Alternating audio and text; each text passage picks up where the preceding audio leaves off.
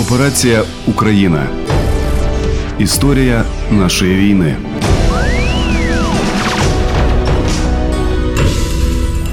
Час говорити про героїв. З вами автор ведуча проекту Ганна Шкряде. Вітаю. Завжди вірний.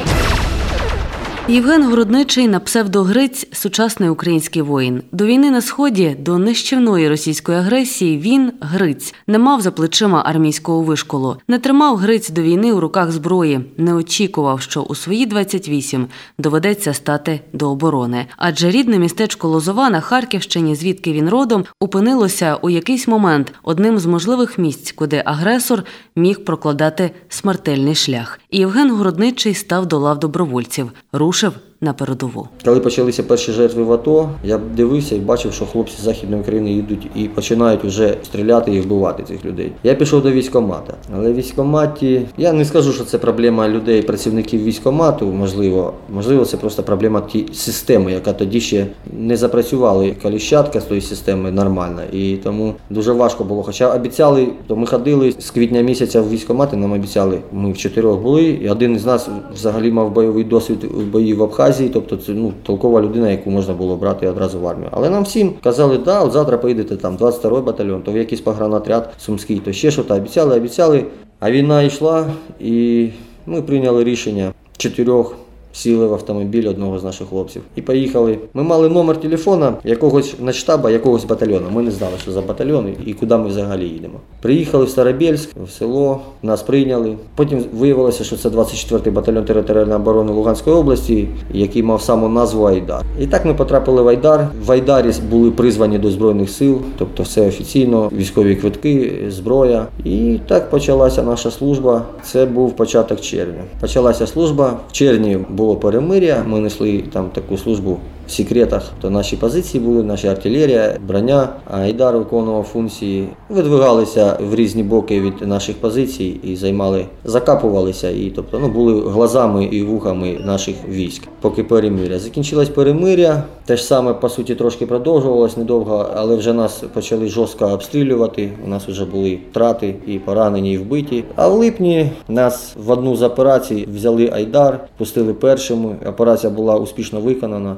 Відтоді Гриць у гарячому літі 2014-го разом з побратимами сантиметр за сантиметром крізь смерть і кров відбивали нашу українську землю у терористів. Штурмовий підрозділ батальйону Айдар ішов першим. Далі на вже звільнене від терористів місце приходили підрозділи ЗСУ і утримували позиції, розповідає Євген. Айдар не був настільки підготовленим, тобто була частина людей, які ну мали досвід інших війн, якісь мали досвід служби контрактної служби в армії, але дуже багато, якщо не більшість, це були звичайні хлопці різних професій: залізничники, вчителі, юристи, таксисти. Були всі хлопці з сел, з містечок, і більшість не мала досвіду навіть строкової служби. Але у всіх було бажання захищати батьківщину. Ніхто туди не їхав для того, щоб вмирати. Всі знали і були готові до того, що вони можуть вмерти, захищаючи цю батьківщину. І ні в кого не було такого страху. Навпаки, коли був бойовий виїзд, це була така якась емоційна штука, коли в дві години ночі підйом по бойової виїжджаємо, і чоловіки дивишся на них і розумієш, що це справжні чоловіки. Чоловіки, зброя,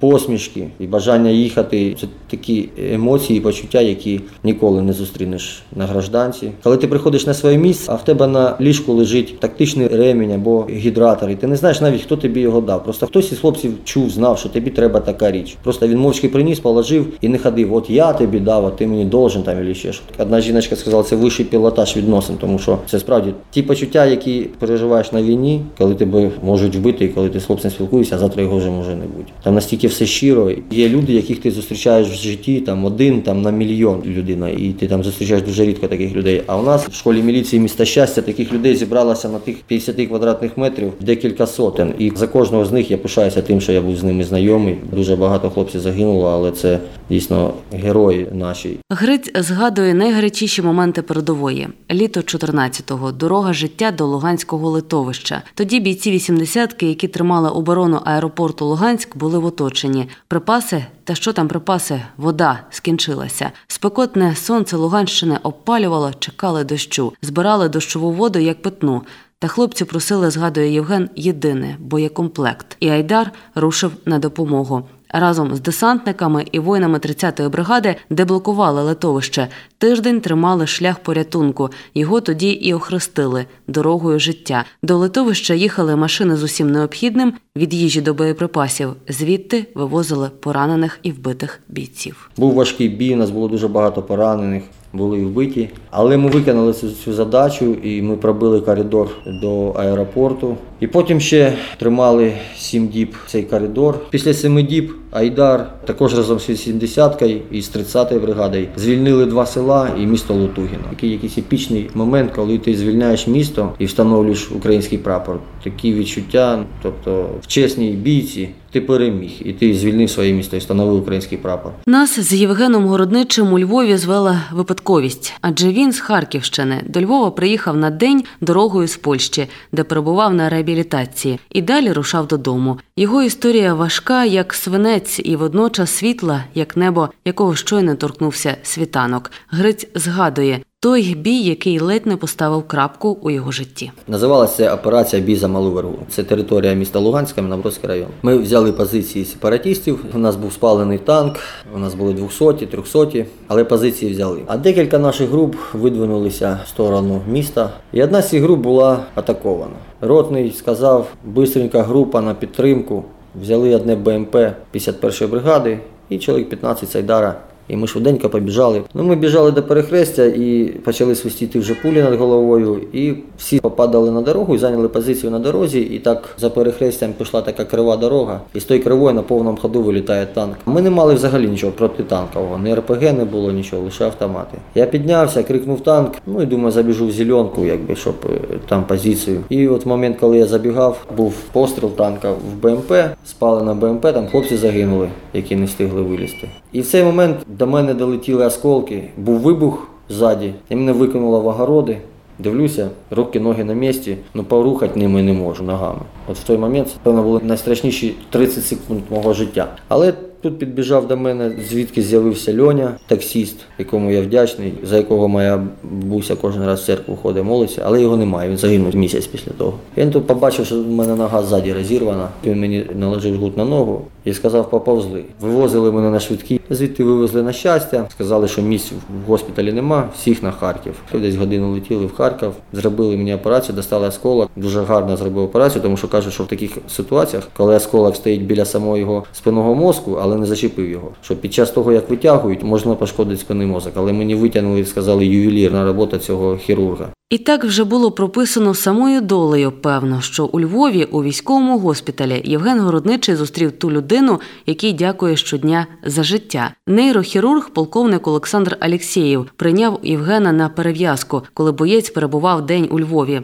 Попри те, що минув понад рік від 6 серпня, коли Євген дістав поранення, від дня, коли нейрохірург Олександр Михайлович Алєксєєв тоді у харківському шпиталі рятував бійця, вони впізнали один одного. І Євген, який щодня згадує свого лікаря, зміг висловити подяку наживо. Про той день і операцію Євгена Городничого, начальник клініки нейрохірургії та неврології військово-медичного центру західного регіону, рятівник Євгена, полковник Олександр Алєксєєв. Олександр Михайлович, згадаємо той випадок з Євгеном.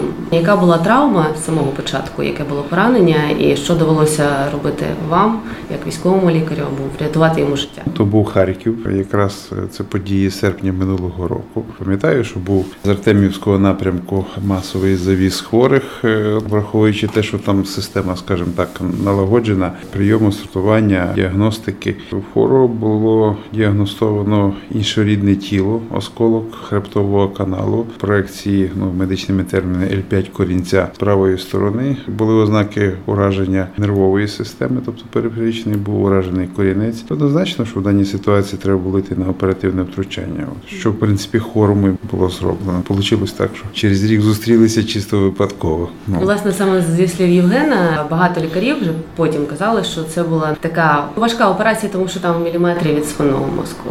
Що золоті Ну, руки. в принципі, приємно чути такі речі від колег, скажімо так. е, Тим більше, що колеги на похвалу не завжди вони є щирі. Головне це є стан здоров'я пацієнта. Знаєте, ну а оперативне втручання виконувалось, скажімо так, в межах того досвіду. Плюс в нейрохірургії немаловажне значення має медичне забезпечення. Тобто Нейрохірургія це є мікрохірургія, і вона потребує оптики, мікрохірургічного інструментарію. При благоприємному поєднанні всіх факторів відображається на благоприємному перебізі хвороби, мінімалізації інтеропераційної травми, що покращує однозначно результати виздоровлення пацієнта і прогноз для відновлення нервової системи. Наскільки таке поранення важке для даного пацієнта? Бувають важчі, скажімо так. Тут в даній ситуації воно є важке, тому що сама контузія нервового корінця привела до порушення функції ступні, і вона зберігається в нього зараз. Але те, що можна було мені інвазивно виконати тоді, то воно було зроблено. Слава Богу, з позитивним